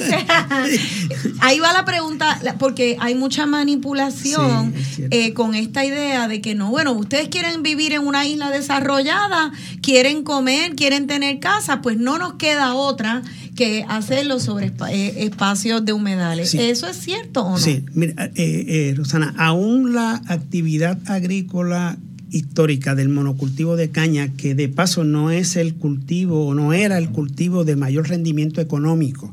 Yo recuerdo hace un tiempo que la producción en términos monetarios por cuerda de la caña de azúcar era como 300, 400 dólares al año. Si eso se comparaba con una producción de vegetales que podía ser 3 mil, 4 mil dólares por año, pues había una diferencia. El costo de mantener eh, hidrológicamente modificado un terreno para cierto cultivo en costos de energía, de bombeo, de, manipulación física con maquinaria, etcétera, eh, vis a vis el beneficio del rendimiento de esa actividad económica, no eran costo efectivas. Pero tenemos terrenos suficientes para poder tener agricultura y urbanizaciones en lugares que no sea sobre humedales. Sí, y, pero no, pero no puede ser la agricultura industrial tradicional. Ya. Eh, la, agricultura ecológica. De hecho, eh, tenemos ejemplos concretos de, áreas de producción agrícola en invernaderos, en terrenos inclinados, que no necesitan ni siquiera el sustrato del suelo, sino con hidropónicos, etcétera. O sea, la ciencia y la tecnología han avanzado suficiente. Vamos a tener cultivos en Marte y en la Luna. Es decir, eh, estoy un poco exagerando, pero técnicamente. Si se quiere, se puede. claro. y no hay que hacerlo violando la naturaleza. Hay que ser creativos. Tenemos que estar conscientes que nosotros vivimos en una isla, como dicen, rodeada de mucha agua. Eh, ¿Qué significa? Que tenemos un límite de tierra y tenemos que ser bien creativos en, la agricultura que hacemos porque eh, no tenemos terreno para poder producir todo lo que necesitan casi 3 millones de habitantes. Así que ahí están los cultivos verticales, cultivos hidropónicos, la permacultura, espacios pequeños, espacios urbanos. Aquí hasta, hasta lo, lo que le llaman el planting strip. Esas áreas verdes al cerca de las aceras sirven para nosotros poder poner alimentos. Sí. Eh, podemos maximizar los espacios urbanos en las casas, techos, eh, eh, áreas de parques donde pueden haber huertos comunitarios.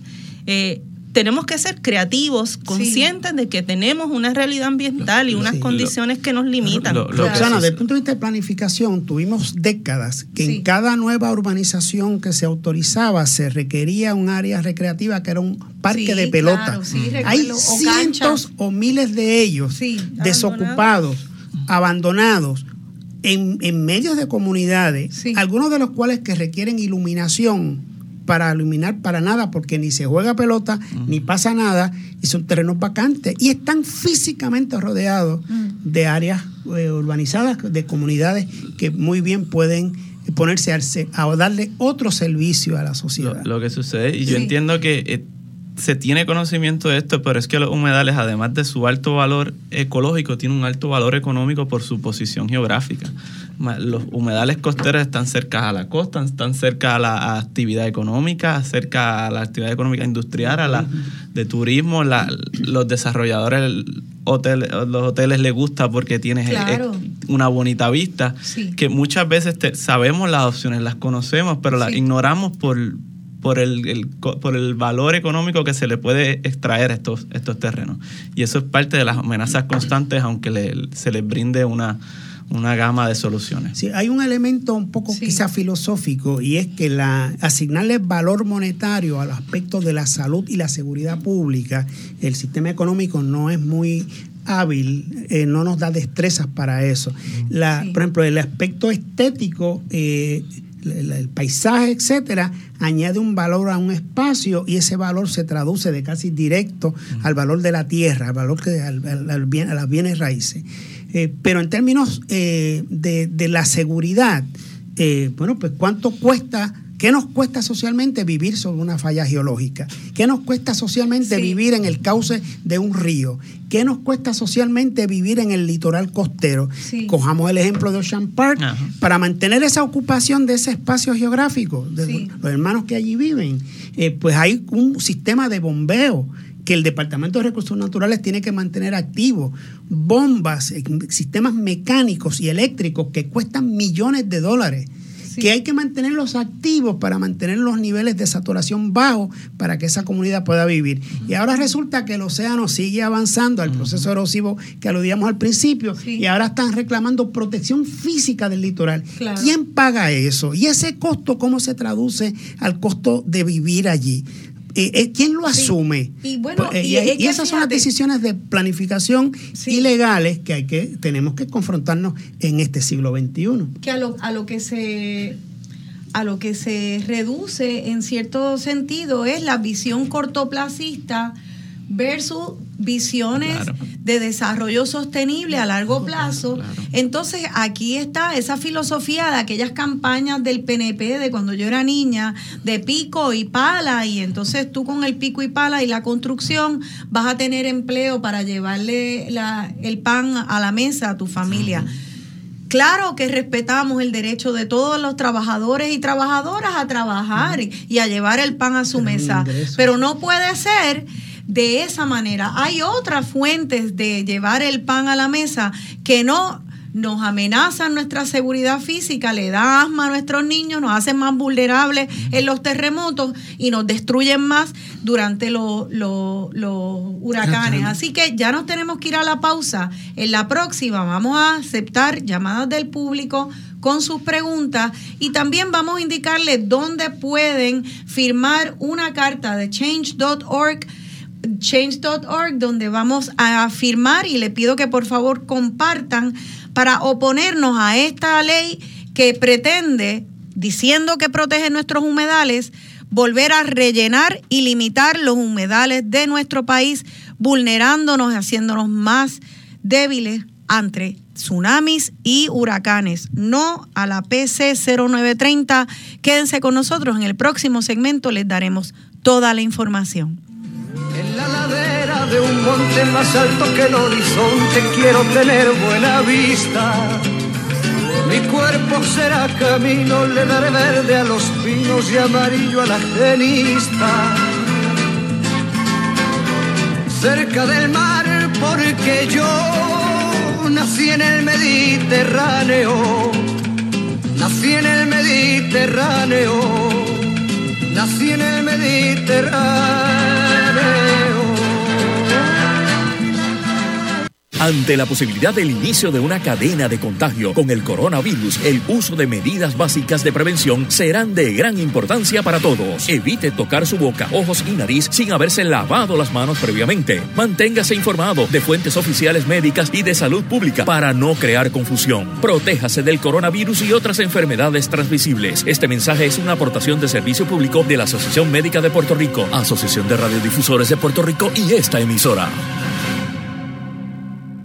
Cuando se trata de contenido, aquí tenemos el paquete completo.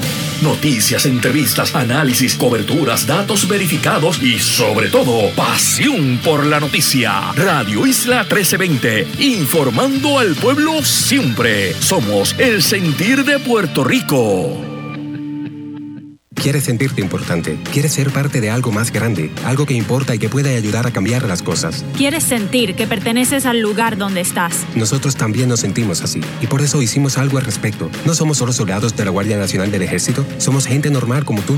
Y juntos podemos hacer la diferencia. Asume tu legado. Visita nationalguard.com para obtener más información.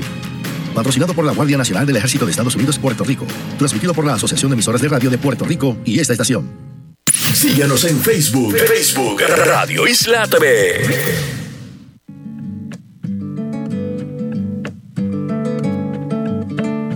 Clavo mi remo en el agua, llevo tu remo en el mío. Creo que he visto una luz al otro lado del río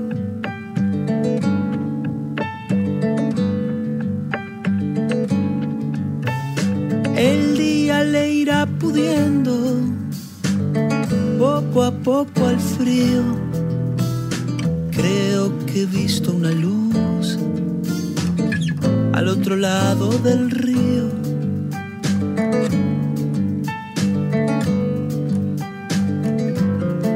Sobre todo creo que no todo está perdido Tanta lágrima, tanta lágrima y yo soy un vaso vacío. Oigo una voz que me llama, casi un suspiro. Rema,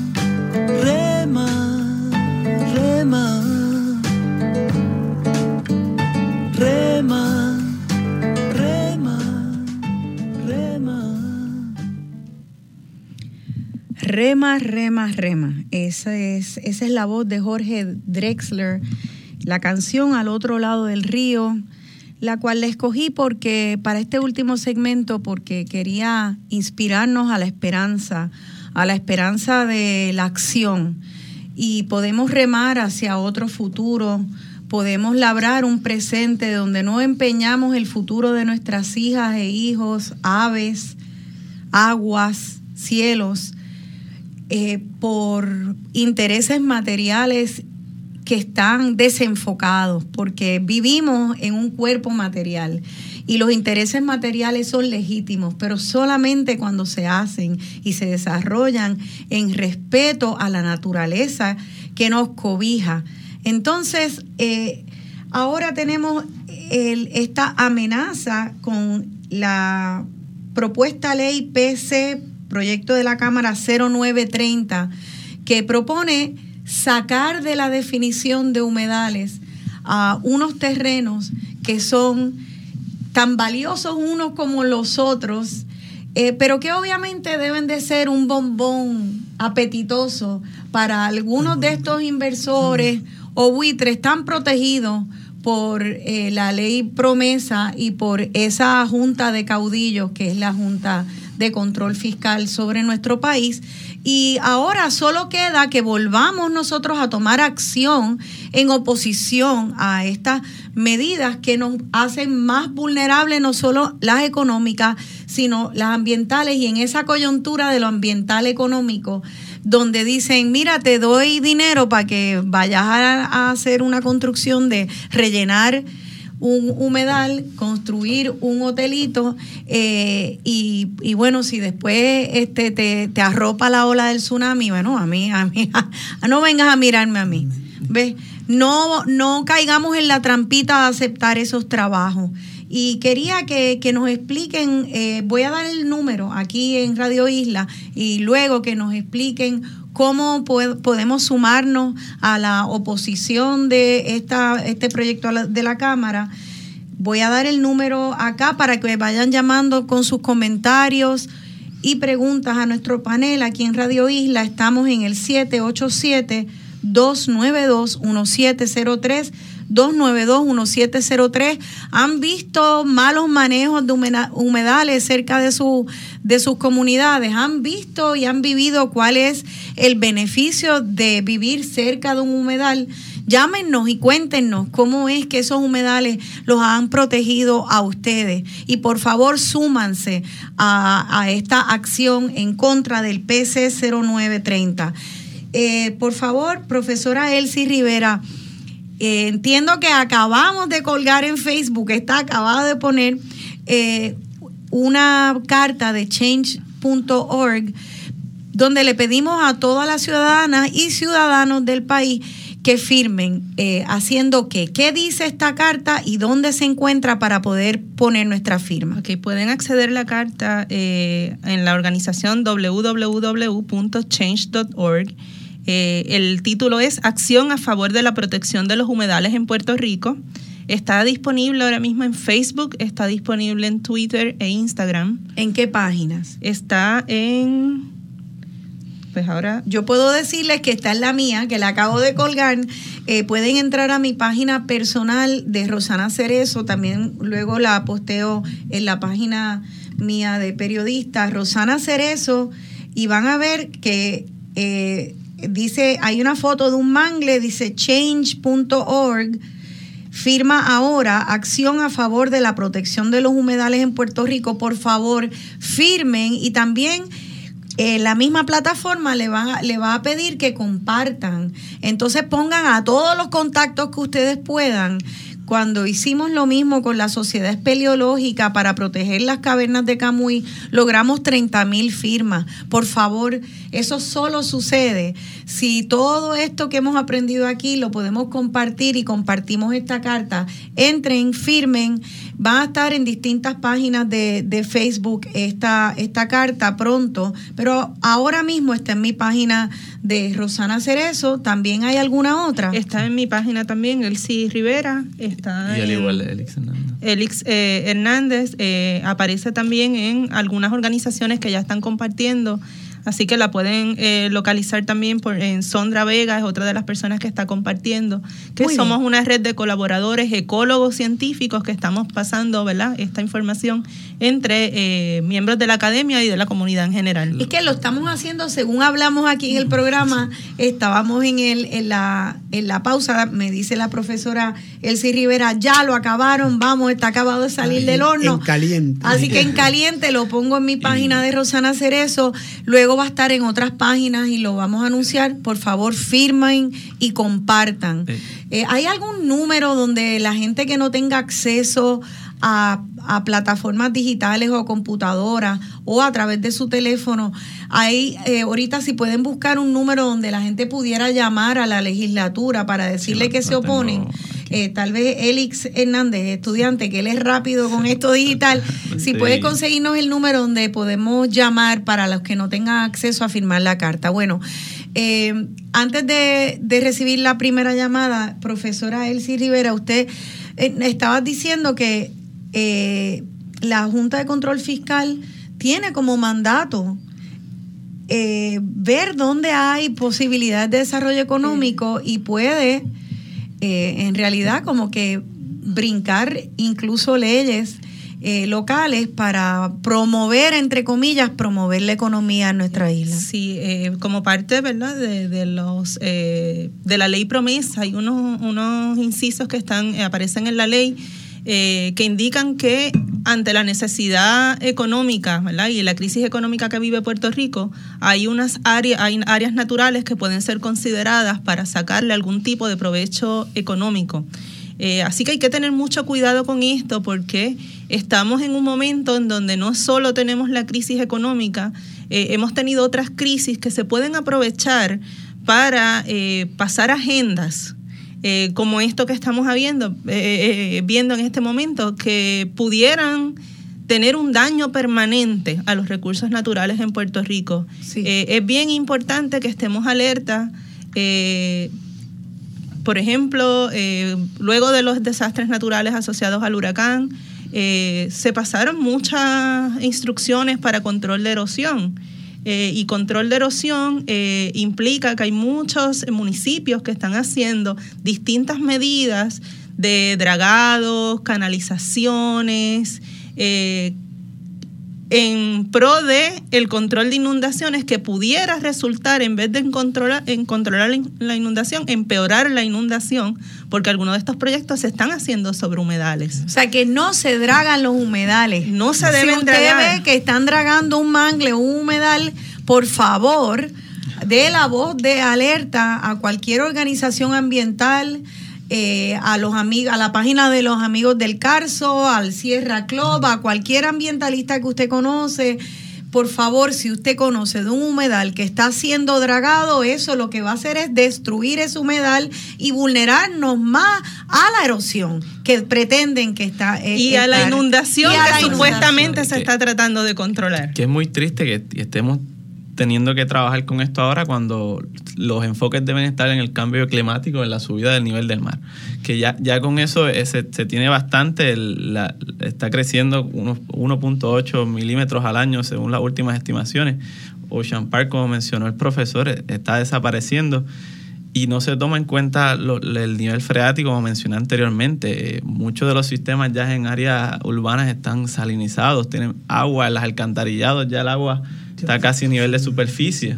O como las supermareas en Miami que tuvieron dos semanas con agua en todas las calles. Sí. Y, no vemos, pensando a corto plazo al, hoy, no, estamos viendo que, e, e, esta, quitar esta protección a los humedales implica en, peores este, situaciones ambientales en un futuro cercano. Muy bien, pues vámonos ya a nuestras llamadas porque se nos ha acabado el tiempo y no quiero que el público deje de participar.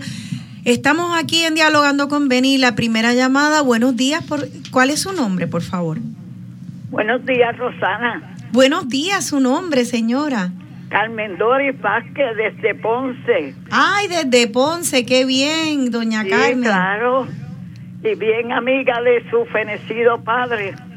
Qué bien, qué bueno saludarla, Carmen Doris. Ah, esperaba esta oportunidad ansiosa. Qué bien, muchas gracias, le mando un abrazo. Igual a tu querida madre también, que la admiro muchísimo. Gracias, gracias mil. Pues yo soy yo tengo mi partido, pero conocí a su papá por los medios de comunicación, sé toda la trayectoria de él y luego que él pues se fue y no tuvo más la participación de partido, pues cosechó muchos amigos y de entre las amigas yo soy una. Pues qué bueno, Siempre qué bueno, Carmen Doris. devoción con admiración y terminó siendo mi querido amigo Benny Frankie Cerezo. Gracias, Carmen Doris. Sí, saludo. Pues te quiero decir, Rosana, sí. gracias al Señor que me puedo comunicar contigo y expresar mis sentimientos hacia tu felicidad padre. Muchas gracias. Gracias, Dios te lo tenga en gloria. Gracias, mil. Le agradezco la llamada, le agradezco mucho el saludo y le mando un abrazo fuerte de vuelta, Carmen Doris.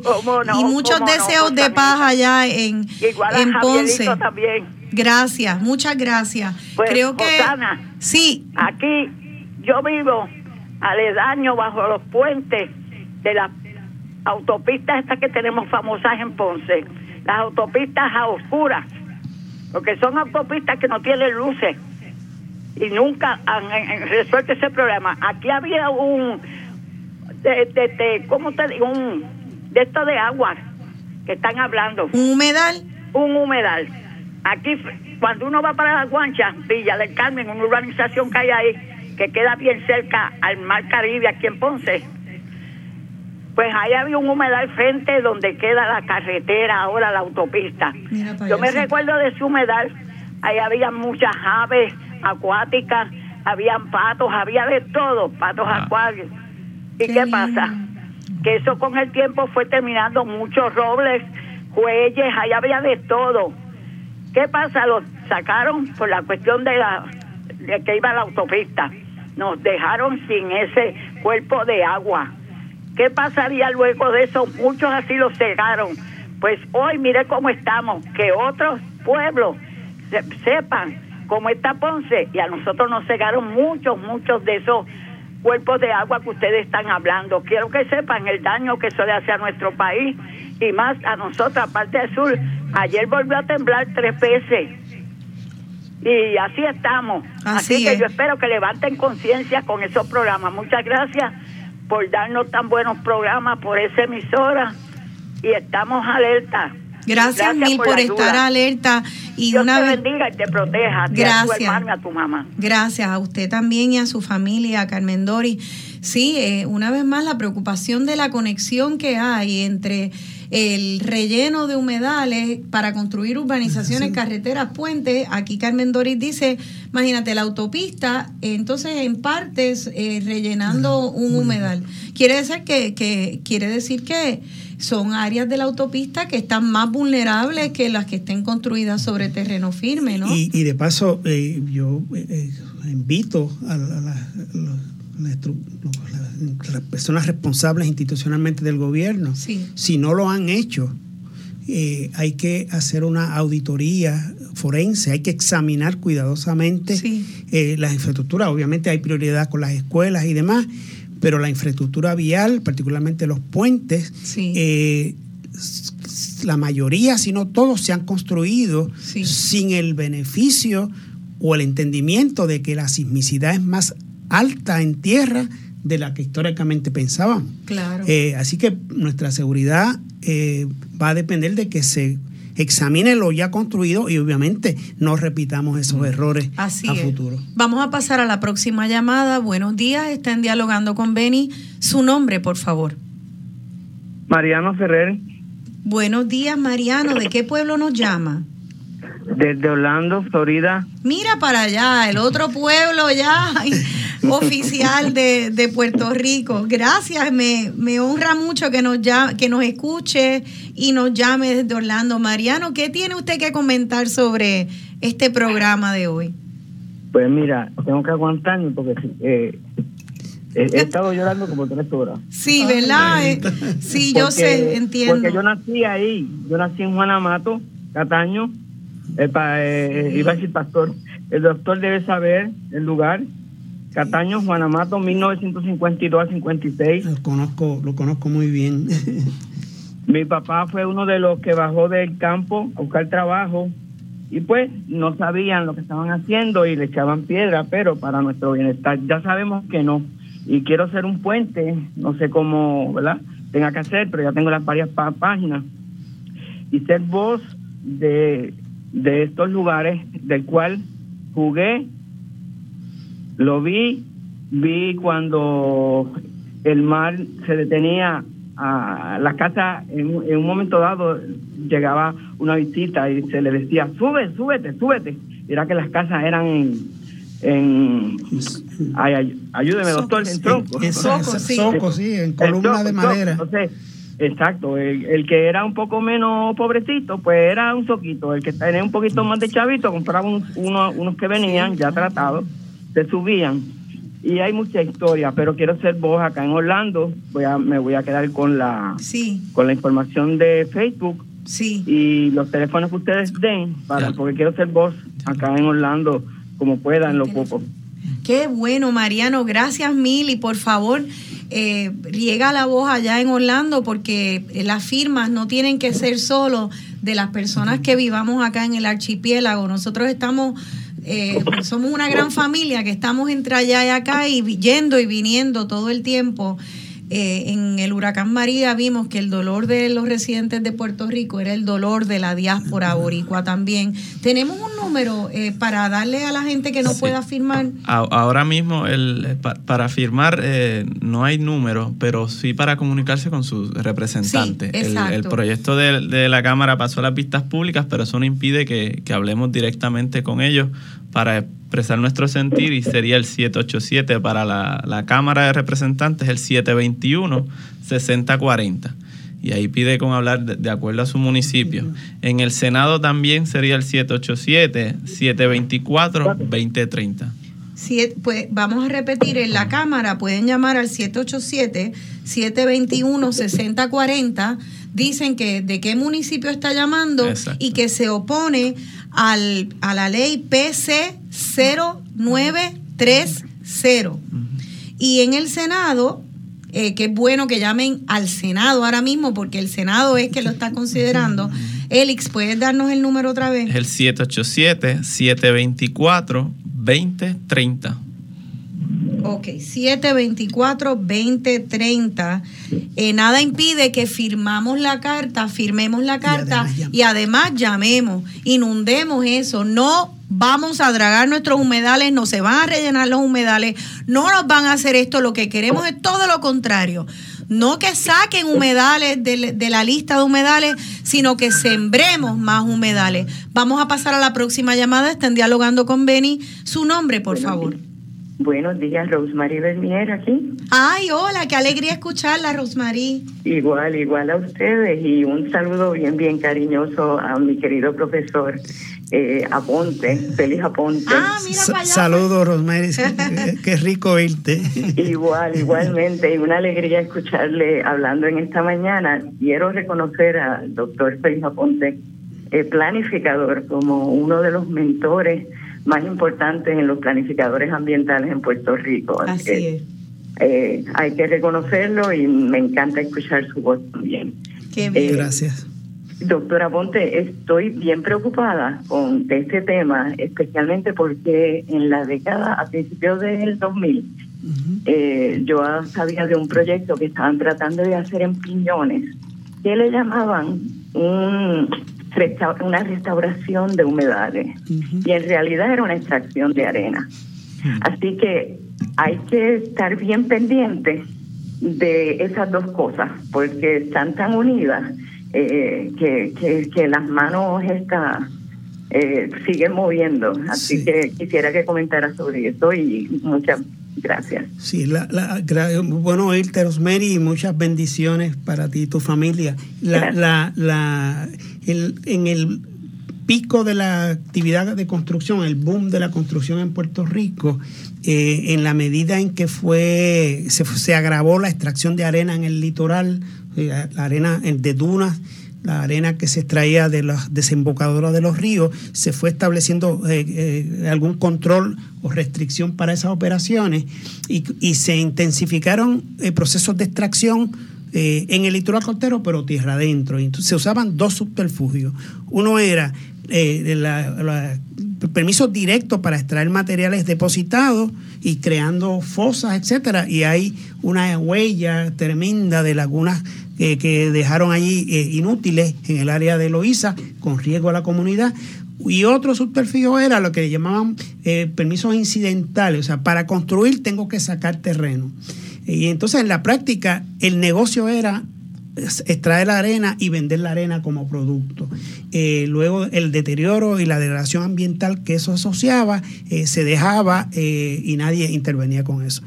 tenemos que estar pendientes porque es en la medida en que se piense reactivar la actividad de la construcción y con la inversión para la reconstrucción después de María, uno puede esperar nuevamente acercamientos a humedales, etcétera, donde el sustrato tiene arenas, algunas arenas silicias que son arenas de una particularidad muy especial eh, para sostenimiento de cierta vida silvestre, eh, particularmente de plantas que no lo estén pasando gato por liebre y que no, no, añadan degradación al ambiente. Gato por liebre, usted también utilizó la palabra subterfugio y busqué rapidito la definición y dice medio engañoso para que pretende solucionar un problema, peligro o eludir algo. un subterfugio, ¿ves? Entonces, aquí pues lo que nos dicen que están queriendo solucionar un problema y en realidad lo que está haciendo es evadiendo el problema por un lado y por otro lado multiplicando el problema y haciéndonos más vulnerables. Dijo la amiga Mirta Cabanillas que hizo un comentario en mi página de Facebook, esto es un tema crítico, es crítico por nuestra seguridad eh, física en en medio de un terremoto, crítico por nuestra seguridad física en medio de un huracán como fue el huracán María y los que seguramente van a seguir azotándonos. Es crítico para mantener nuestras aguas limpias, porque esos humedales, aunque usted vea que no está conectado, están conectados de alguna u otra forma a esa gran red de filtros que viene desde los picos más altos hasta los más bajos. Por eso, amigas y amigos, es importante que firmen la carta. Está en mi página de Facebook firmen la carta y compartan. Eh, vamos, acaban ya de firmar en unos minutos, ya van 70 personas. Y en 24 horas van a ser muchos miles. Y en unos días vamos a hacer decenas de miles. Firmen y compartan. Les doy las gracias al planificador Félix Aponte. Mucho gusto, he disfrutado mucho. Qué bueno, a la profesora Elsie Rivera Ocasio de la Universidad de Puerto Rico. Gracias a todos y al joven estudiante doctoral Élix Hernández Figueroa. Nuevamente, la, la UPR diciendo presente para salvar a nuestro país. Eh, les digo, llamen al Senado. 787-724-2080, no, 2030. 724-2030. Usted llama, le dice, soy de tal municipio y estoy en contra del PC 0930 en contra del PC 0930. Firme en la página y comparta change.org porque todos juntos vamos a remar a un Puerto Rico seguro, limpio, saludable para nuestros viejos, nuestros maduritos, nuestros jóvenes, nuestros bebés y los que no han nacido, porque amamos esta patria más allá de colores. Se despide de ustedes su servidora Rosana Cerezo. Creo que he visto una luz al otro lado del río.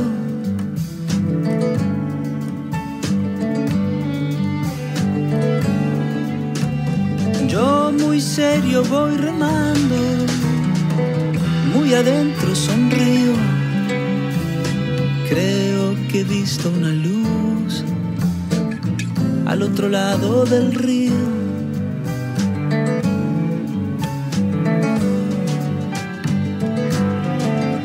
Sobre todo